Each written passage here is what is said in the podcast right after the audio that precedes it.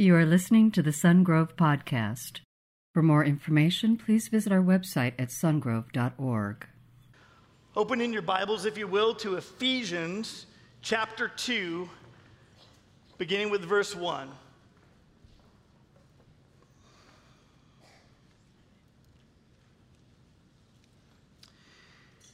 It says, As for you, you were dead.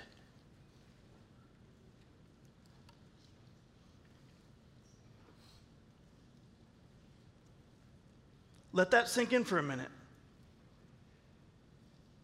See, sometimes we read our Bibles and we just start zipping into it and we get going so fast we don't really comprehend what the Bible is actually saying. And Paul is telling us in Ephesians chapter 2 that for us, we were misbehaviors. Nope. We had done some wrong things. Nope. He's saying, as for you, you were dead. He goes on and says this as for you, you were dead in your transgressions and sins in which you used to live when you followed the ways of the world and the ruler and the kingdom of the air, the spirit who is now at work in those who are disobedient. And all of us lived among them at one time, gratifying the cravings of our flesh and following its desires and thoughts. And like the rest, we were deserving of wrath. And that, of course, is the condition of those who are dead in their trespasses and sins. That we all have fall, sinned and fallen short of the glory of God. We all are deserving of God's wrath. There are none who don't deserve the wrath of God. You say, well, what about that good person I know? Nope. What about this person who seems to do really good things? Nope. All of us are deserving of God's wrath. So he says in verse 1, you were dead, but then he says in verse 4, but because of his great love for us, God, who is rich in mercy, made us alive with Christ, even when we were dead in our transgressions. It is by grace that you have been saved. And God raised us up with Christ and seated us in Him in the heavenly realms in Christ Jesus, in order that in the coming ages He might show the incomparable riches of His grace expressed in His kindness to us in Christ Jesus. For it is by grace you have been saved through faith. This is not of yourselves, it is a gift of God, so that not by works, so that no one can boast. For we are God's handiwork created in Christ Jesus to do good works, which God prepared in advance for us to do. Paul is introducing Ephesians chapter 2 to us. He's introducing the fact that we were dead in our transgressions of sins. We were deserving of wrath. And yet, God, in His great love through Jesus Christ, has made us alive. Grab this thought you were dead. But God has made us alive in Christ Jesus. Will you watch this video? Now, in chapter 2, Paul goes back and he elaborates on some key ideas from the poem in chapter 1, especially God's grace and this new multi ethnic family of Jesus. He begins by retelling the story of how these non Jewish Christians came to know Jesus. Before hearing about Jesus, they were physically alive, but they were spiritually dead. They were trapped in a purposeless life of selfishness and sin, and they were deceived by dark spiritual forces of evil. But amazingly, God, in His great love and mercy, He saved them, He forgave all of their sins, and He joined their lives to Jesus' resurrection life, and He's brought them back to life too. And so now, having been created as new human beings through Jesus, they have the joy of discovering all of the new calling and purposes and tasks that God has set before them. Not only have they been shown God's grace, they've also been invited into a new family. Before hearing about Jesus, these non Jewish people, they were not just cut off from God, they were cut off from his covenant people, the family of Abraham. And for a really practical reason. The commands of the Sinai covenant, they formed like a boundary line around the family. They were like a barrier that kept most non Jewish people away.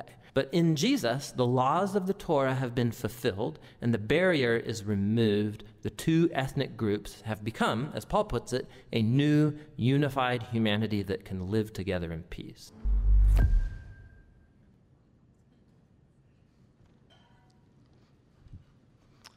And in your circle groups, you can look up uh, the Bible Project Com, and you can check out Ephesians and understand this book a little bit better. But let's talk a little bit about what Paul is talking about today. He said, You were dead in your trespasses and sins, but God made us alive. And uh, the Gnostic thought at the time, kind of that Greek thought at the time, was that, well, the flesh is the flesh is corrupt, the flesh is evil, but on the inside, the spirit is good. The, the people are good. People are just naturally good on the inside. So it doesn't really matter what you do on the outside. You say, oh, well, that was just my flesh acting itself out. That was just my flesh doing what it wants. But on the inside, I'm just naturally good as a person. I'm okay as a person. And that's what they thought. They said this, you know, listen, we in our culture think the same thing, right? People in our culture say, well, I've done some things wrong, but who I am on the inside is really good and should be allowed to, you know, into heaven based on my own merit. But scripture teaches us the exact opposite.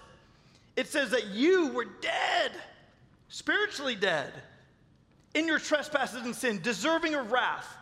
All of us have sinned and fallen short of the glory of God. So we were like the rest. Our flesh was following its desires and its thoughts. And, and again, the Gnostics would think that the body is not sin, it's, you know, or the body is sin, but really it's just the parts of our body acting themselves out. The person on the inside is really good, but scripture is very clear with us that all the evil things that come out through the body originate in the mind and in the heart, and they work themselves out through our flesh. So your flesh is really just under compulsion of what's on the inside of the flesh, is the real you on the inside.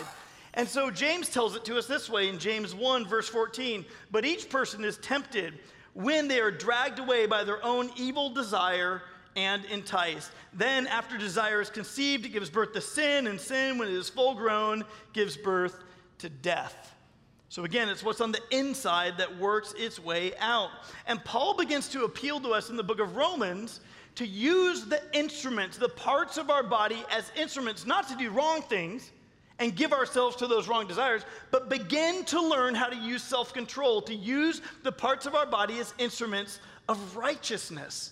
So, our hands and our feet and all of our body parts, our mind, our spirit, all these parts work together to begin to not just be under the compulsion to do what we did, being carried away by our flesh, but to begin to walk the path of ongoing self control as we're led by God's Spirit. So we begin to participate with this Spirit. Instead of being led by the flesh, we are led now by the new creation on the inside. And there have been moments that you and I certainly are led by the flesh, right? You and sometimes you're worried, like, well, maybe that's the real me. Well, if you've believed in the Lord Jesus Christ, you've been made a new creation, and our job is now to participate with the new us, the new creation that God has placed on the inside. So, what do alive people but who are spiritually dead, what do they do? They offer the parts of their body to wickedness. That's what they do. They're just carried along, and you might have some unsaved friends, and you're really concerned about how they're living their lives because they're walking into things, they're making bad decisions, they're living just according to the flesh. And as they're living according to the flesh, you're really worried for them, and you begin to say things like, hey, you know, you really shouldn't do that and all that. And what you're doing is you're telling a dead person to live like an alive person. But you need to understand that scripture is clear that they're dead. They're spiritually dead. And the only way that we have a transformation to not follow all the time the desires of our flesh is by the Spirit of the living God. And so, again, our job is to tell people about Jesus that I was dead and, and you can be made alive. And then God begins to work on how they behave. But first, it starts on the inside, on the inner person. So we don't sit in judgment on the world because, of course, they're going to follow their lusts, their desires, the nature of the flesh. We sit in judgment on ourselves to say, Am I participating with God's Holy Spirit? And we tell people that there can be freedom from that in the world, right? So let me ask you. So if people who don't know Jesus, people who are spiritually dead, they just offer the parts of their body to wickedness and they're dead. Well, what does it feel like for people who have been made alive in Christ when you and I offer the parts of our body to wickedness. It feels kind of dead. It's why when you and I stray from the Lord, we begin to say, God, I, I, I, can't feel your love like I once did. And sometimes the enemy will come along and whisper to you, well, then God probably doesn't love you as much. See, it's not God's love that's strayed, it's us. Because when we offer the parts of our body to wickedness, we feel kinda dead, even though we've been made alive. There are two wrong assumptions about salvation that I want to walk you through today. If you're taking notes, write this down. First wrong assumption is this I don't need to be saved. And if I do, I can save myself. I can save myself. Like somehow I'm naturally good on the inside, and that's not what Scripture teaches. In fact, there are three ways that you and I, or people in our world, try to save ourselves. The first is through good works. Hebrews chapter 9, verse 14 refers to our good works as acts that lead to death. And it was the blood of Christ that overcame our acts that lead to death. In fact, in Isaiah 64, verse 6, it says that all our righteous acts are like filthy rags. And I want you to know that the English translators of the Bible just cleaned up that statement. Because what the Hebrew actually says is that all our righteous acts are like menstrual cloths. You don't keep those. You don't offer those up as something that's good. You get rid of it. He's saying even our righteous acts, our religious works, all those things before, they're like filthy rags. They're soiled. And it's only the blood of Jesus that makes a person alive. I want you to know that God saves us from our bad deeds, and He came to save us from our good deeds. Because for some of you, by your good deeds, you think that you're right with God. You think you're right within yourself. So God didn't come just to save us from our bad deeds, He came to actually save us from our good deeds too, because it's a deception by which we think we're saved. So the first one is we think that good works will save us, and people in the world think that all the time. If I have a participation, if I do the right thing, if I have some sort of faith, if I try to do good to my neighbor, then I'm going to be okay in the end. And in doing so, we deceive ourselves. Second is religious ritual. Religion is spiritual works made by men. And I want you to know if you're a believer in the Lord Jesus Christ, I want it to be against your relationship with God to have a religion. Right? Most people say it's against my religion to do whatever, whatever. Uh, I want you to say it's against my relationship with God to do just religious works that we think are going to save us. Because we understand that all we're deserving of God's wrath. And religious titles, religious standing in some organization, religious practices and habits, for these things, people think that these are going to save them. And so they practice them religiously. And for some, it might be some sort of meditation. For other, it's beads. For other, it's doing a certain sort of thing that they've modeled or seen in the church of their origin growing up, or that they, as they scour the internet for spiritual wisdom, they grab from all sorts of every person who talks in spirituality and they begin to practice those things and they take everything in and they think if I just get enough of what's out there, then I'll be saved.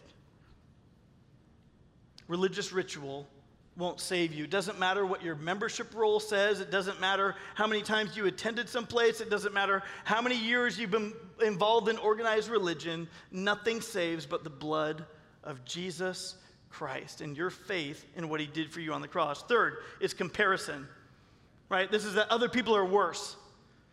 And the problem is that people in our world are comparing themselves to the knuckleheads who are around them. And so you're saying, I'm better. But I want you to grab this thought. Listen to me. Better is not the same as being saved. You might be better, but it's not good enough for salvation because all of us are deserving of wrath. You're just maybe less deserving of wrath, but you're going to be just as deserving of wrath. You're still under wrath. Better isn't saved. You're still dead in your trespasses and sin. So it doesn't matter how you think you get saved. What matters is how God says a person gets saved. That's what matters. Your opinion, honestly, on the matter doesn't matter. It's what? It's how God says a person's saved. That's what matters. Because it's to Him that we give an account. It's not to the people around us or to some other people who, hey, listen to me, I can appeal to you that I'm better than somebody else, and you would agree because you're a human too. No, it's, it's to God. God, what do you say? How do you say a person is saved? So the first wrong assumption is I don't need to be saved, and if I do, I can save myself. Well, that's incorrect. The second wrong assumption is this You say, I've been a Christian my whole life. I've been a Christian my whole life. I want to tell you if you've said that, or if you've heard somebody else say that, or you've got a friend who says that, that is absolutely ridiculous. It is so non biblical, you don't even know. If you have a friend who says that, I want you to light them up. Here's why you can be American your whole life. You can be a ma- male your whole life or a female your whole life. You can be blue eyed your whole life. You can be brown eyed your whole life. But you cannot be a Christian your whole life. You simply cannot say it. Why? Because you were dead in your trespasses and your sins. But at some point on hearing and believing, God made you alive in Christ Jesus. You cannot say that you have been a Christian your entire life. You haven't. We were all born dead spiritually. All of us, the scripture said here in verse 3, lived among them at one time. So you're not exempt. You have not been a Christian your whole life. It was only at the moment that you put your faith in Jesus that you became alive in Christ. So if you have a friend who says, Well, I've just been a Christian my whole life, I want you to stop them every time they say that. Why? Because Ephesians 2 1 says you were dead, but God made you alive. And let me just ask, what does a non Christian person hear when you go, Well, I think I've just kind of been a Christian my whole life? You know what they hear? Oh, well, you've just been a part of that religious background, and so you think you're good. Well, I don't agree with that. I'm a part of something else, which I agree with. It's very different if you say, I was dead, but God made me alive. Do you see the difference? And I think so often when people try to tell a testimony, they're like, well, I kind of been a Christian my whole No, you have not. You have not been a Christian your entire life. Jesus came not to make bad people good, he came to make dead people alive. And you need to make sure that you know you're not just going from bad to good, you're going from dead to alive. Louis Giglio will often say that. And I want you to understand that that's what Jesus came to do. Well, let's understand what salvation is now that we looked at some wrong assumptions. Number one, salvation is by God's grace, it's a gift. Everybody loves gifts, right? But everybody's suspicious of free gifts. When you go, I mean, unless you're at Costco and you get a handout and you know that you can actually eat it there, you're suspicious of free gifts. It was Virgil who said, I fear the Greeks, even when they bear gifts. Why? Because we've all had the offer of a free gift that wasn't really free, right? But salvation through faith in Christ is a free gift. God could never be indebted to a human. God doesn't owe us anything. He could never be indebted to a human. So anything from God has to be His initiation, His decision, His grace. We're talking about God, not a person, not a church, but God's gift offered to you. Well, how do you receive that gift? How do you receive this gift? This gift's being offered to you. How do you receive it? Salvation, write this down, is received by faith. In Acts 16, Paul and Silas are in jail in Philippi, and God comes along and opens, drops their chains off, opens the door of the jail. All the prisoners have opportunity to escape, and the jailer thinks to himself, I'm a dead man, because these people have been put in my charge. And the doors of the jail went wide open, and they're all have the opportunity to leave, and it's night, and the lights have all gone out, I'm pretty sure they're all gone. And then they find out that everybody stayed and Paul and Silas begin to share the good news of Jesus with this jailer who thinks, I'm dead. And you know what they begin to share with them? You are dead in your trespasses and sins. But God can make you alive. Here's what he asked He said this Then he came and brought them out and asked, Sirs, what must I do to be saved? And they replied, Believe in the Lord Jesus Christ, and you'll be saved, you and your household. And that night, he believed in the Lord Jesus Christ. He and his household were baptized. And I want to ask you have you believed and have you been baptized? Baptized is a public profession that you're simply saying, I believed. I was dead, but I believe in Jesus Christ. And by that, by faith, God has made me alive. And my first act should be baptism as a public profession. If you've not been baptized, talk to us. Talk to us at the tables in the back. We will set up the earliest opportunity for you to be baptized that we absolutely can. But you believe. We can do nothing to earn salvation. All we can do is receive this gift that God has given us through Jesus Christ. Listen to me. It is whom we believe that saves us, it's not the act of believing it. It's whom? Who am I believing? It's not like I believe God can save. Well, that's great. That doesn't save you. What you, saves you is I believe that Jesus' death on the cross was a substitute for my own.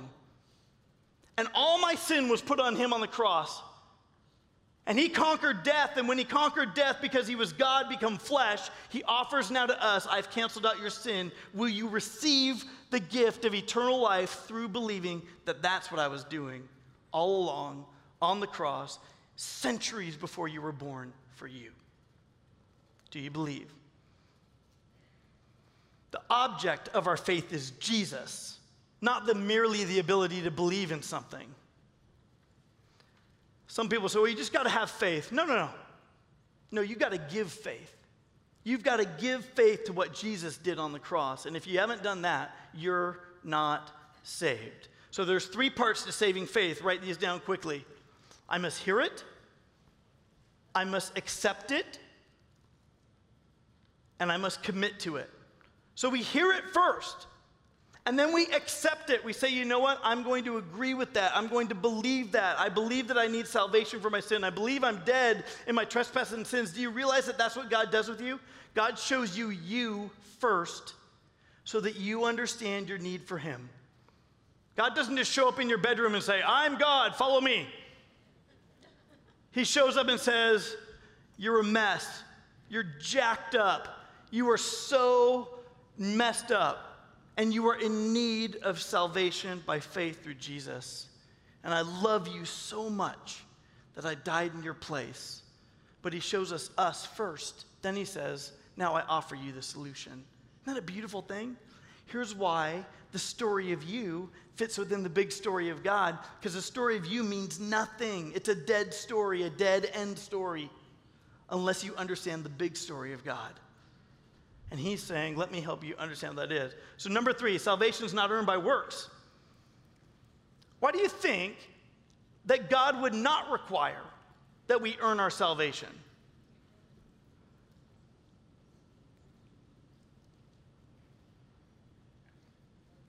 I think God knows humans pretty well. If we were earning our own salvation, we would brag, we would boast. I'm better than you. Look at me, look what I've done. I'm clearly saved as compared to you because look how much more I've done. We would boast and brag, and he didn't want that to be the case. And that's what Paul describes to us. Second, if we earned our salvation, it wouldn't be a gift. Let me ask you this Do you view your paycheck as a gift? Your business just comes and says, Hey, we, we just think you're great. Here you go.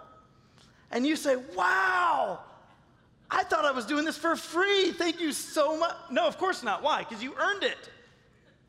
And let me tell you, when you earn it, it's not a gift. But God said, I want you to understand how big my love is.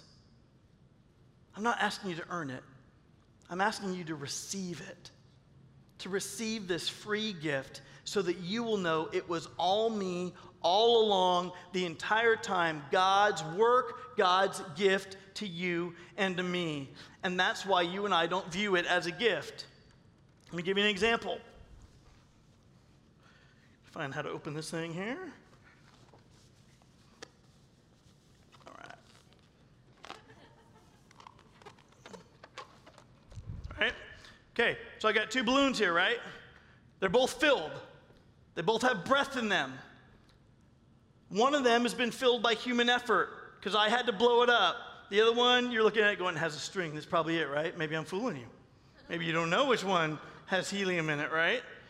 But here's the difference we both look like we're the same, but only the person who has the Spirit of God inside them makes the difference. And this is what happens when you die. How many of you that's going to drive you nuts that it's on the ceiling the entire rest of the service? Thank you. Thank you very much. That's right. Yeah.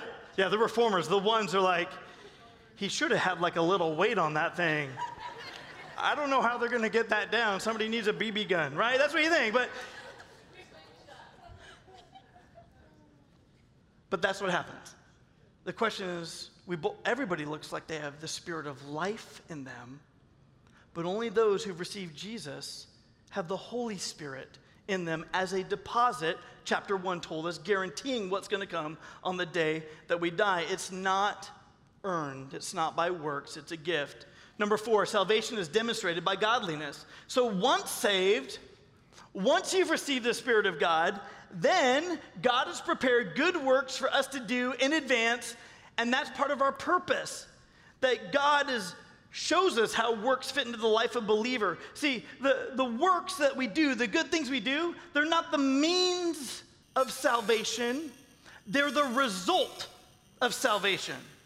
Once saved, then we do good things. Why? Because now we're offering the parts of our body to righteousness, to do good things, and to do good works because of the great love of God, not to earn the great love of God. You can't create your own new nature. And the Bible is clear that when we come to Christ, we are a new creation, that the old is gone, the new has come.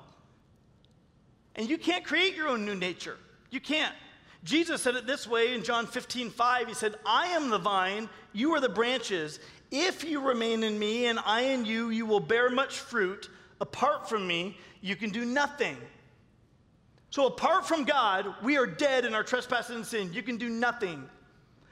But with Christ and with salvation, it's a beautiful thing because now we participate with the work of God. We are empowered and infilled, and out of the overflow of God's goodness to us, we do what is right. We begin to participate with God's Holy Spirit. So let me ask you have you been brought back from the dead, or are you still among the living dead? Let me tell you, some of you are like, I made that decision. I made that decision once. But honestly, if you look at your own life, you're saying since the moment you said you made that decision, there has not been any results. There's not been any growth. There's not been any fruit. And the older I get, I'm just realizing more and more no fruit means no salvation. And I think there'll be a lot of people who deceive themselves on the day that they stand in judgment before the Lord, saying, But Lord, Lord, I did religious works. Lord, Lord, I had a good standing. I was on the membership rolls. God, I did this, I did that. And they'll say, Depart from me, I never knew you. Why?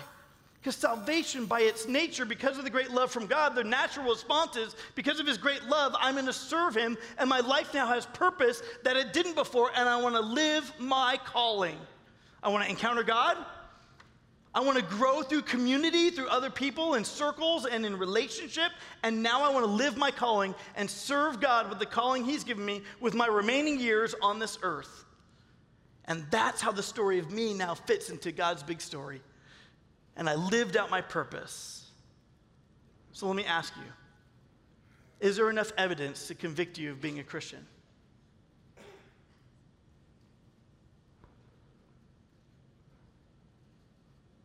Paul states in that previous section of chapter 2 that salvation is gracious, it's free, it's a gift from God through Jesus Christ to those who will receive it. And we're going to unpack why. Why does that change everything?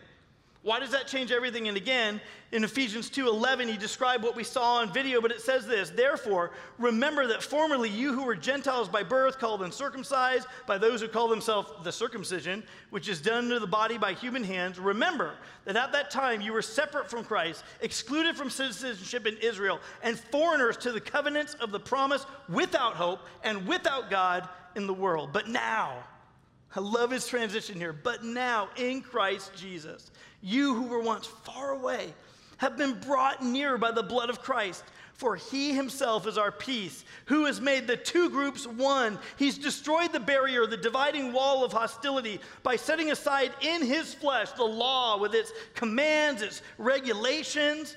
His purpose was to create in himself one new humanity out of the two, thus making peace, and in one body to reconcile both of them to God through the cross, by which he put to death their hostility.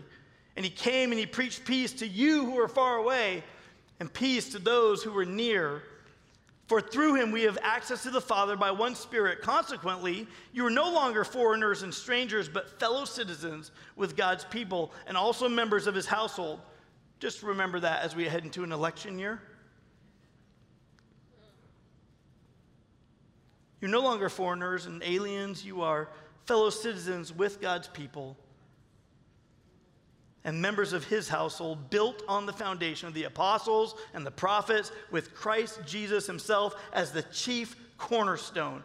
In him, the whole building is joined together and rises to become a holy temple in the Lord. And in him, you too are being built together to become a dwelling in which God lives by his Spirit. So you say, well, what is God's big plan? What's God's big plan throughout all of humanity? I think you're getting a glimpse of what God's big plan was. Part of it was hidden for centuries, revealed only to Jewish people, but his big plan included all of us. And his big plan is to bring those who are spiritually dead and make them alive in Jesus Christ. You might want to write that down. We were separate from Christ. You might have been a non Jewish person, which means you were unable to be under the protection of the covenant or receive the gifts of the covenant. You didn't have the blessing of the covenant. You were without hope, the scripture said, and with it we were without hope, we were without God. And by the way, that is a similar picture to describe what it is to be in hell in the future. Without hope and without God is a very similar picture to the separation and the lack of hope for those who've been condemned to hell. And there were two sides there was Jew and there was Gentile. The Jew was near God in the Old Testament, but the Gentile, like me, many of you in this room were distant from God. God was unapproachable in many ways for us. But now in Christ Jesus, the mystery and the beauty of God that is in one body, verse 13. But now in Christ Jesus, you who were far away have been brought near through the blood of Christ. Why? We were rescued. God's big picture plan was that we were rescued. An ally came along when there was no hope, that he destroyed the barrier. He sacrificed himself to destroy it. Whose law is sin against?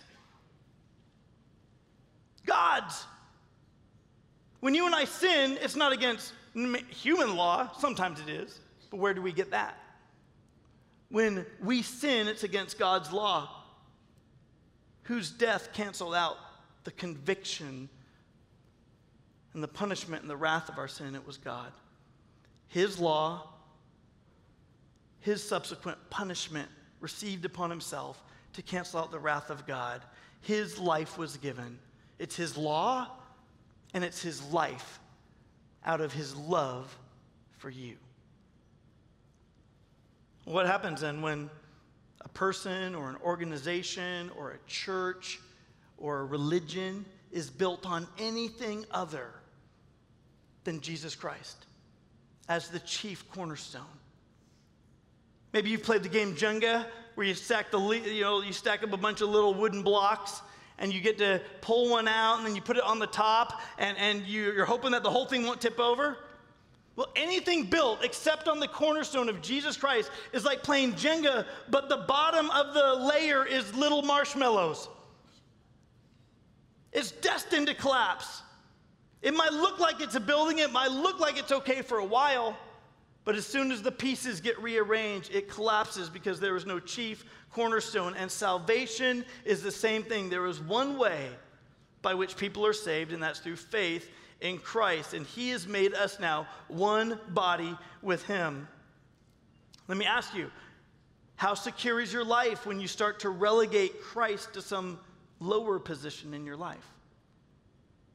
Sometimes you're building your life and you're like, I got God in there. But the reality is you've moved the marshmallows down to the bottom. And your life's getting shaky and tippy. And sometimes God loves you enough to let your life get ruined by Jesus. Everything you and I have built to find out it doesn't satisfy, it doesn't save, it's not real living. And God allows that to collapse so that you and I come to relationship with Him. My question is Has your life been ruined by Jesus? In a good way, a healthy way. See, God didn't want a tourist attraction where people go and they go to the pyramids or they go to like some sort of pilgrimage like Mecca. What He wanted was to build an alive building not a building, but an alive building where His Holy Spirit now indwells our bodies as His Holy Spirit. We become the temple. We become the temple of God. And is God's Spirit living, working in and through us and all of us together and all around the world for those who put their faith and trust to Christ? That is the church. We are an alive building. So, what does it mean then for my body, for me to be a temple of the Holy Spirit? And let me tell you, when you begin to understand that, that I'm a temple of the Holy Spirit, it will make a profound difference on your life purpose. See, I don't add God to my life. God gives me the meaning and the purpose of my life. I'm His temple. He's Holy Spirit is inside of me. So God intends that this multi-ethnic forever family be built together. You are not an island be built together. People are like, I just believe in Jesus, but I don't go to church. I go out and do whatever. You know, I, I go around, I go worship God in the wilderness. I just worship God on my own. I've been burned by the church. I do this and I do that. And I want you to know that isolated stones are not called mountains, they're called rocks. And God is building stones into an alive building of His church, and that's us. And He calls us to gather together regularly, just like you're doing today. So, how does the story of you fit within the big story of God? Well, what are we supposed to do? Verse or Hebrews 10 verse 24, let us consider how we may spur one another on toward love and good deeds. Those, how do those fit in? Because we've been saved, right? Let us not give up meeting together as some are in the habit of doing, but let us encourage one another, and all the more as we see the day, that's the day of the Lord's return, approaching.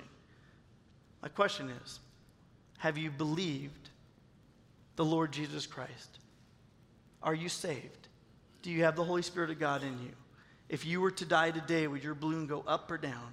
With your heads bowed, your eyes closed, thinking only about your own life, I want you just to consider for a moment and just ask Jesus, if today you're realizing that you need to be saved and He's offering you a free gift, the way you respond to it is by receiving it, just asking, saying, God, I believe, I, I need you to make me a new creation. And so today, this is your opportunity to do that. If that's you today, you pray a prayer like this, right where you're seated on the inside, God hears you.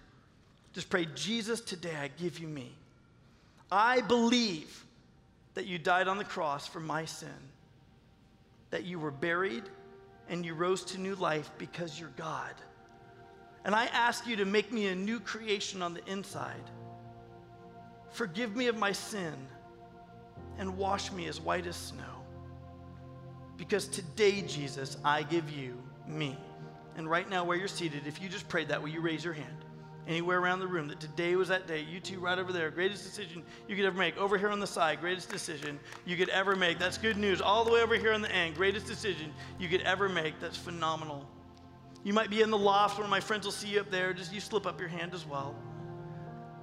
And God, today, would you forgive us for the times that we kind of think that we're doing pretty good because of our good works. And today, God, we just want to praise you and lift you up and give you glory because we were dead and you made us alive through Jesus Christ. And that is why we gather, it's why we praise, it's why we meet. We love you in Jesus' name. And together, God's people said, Amen. Will you give it up for what God's doing in and through and among us? Thank you for listening to the Sungrove Podcast.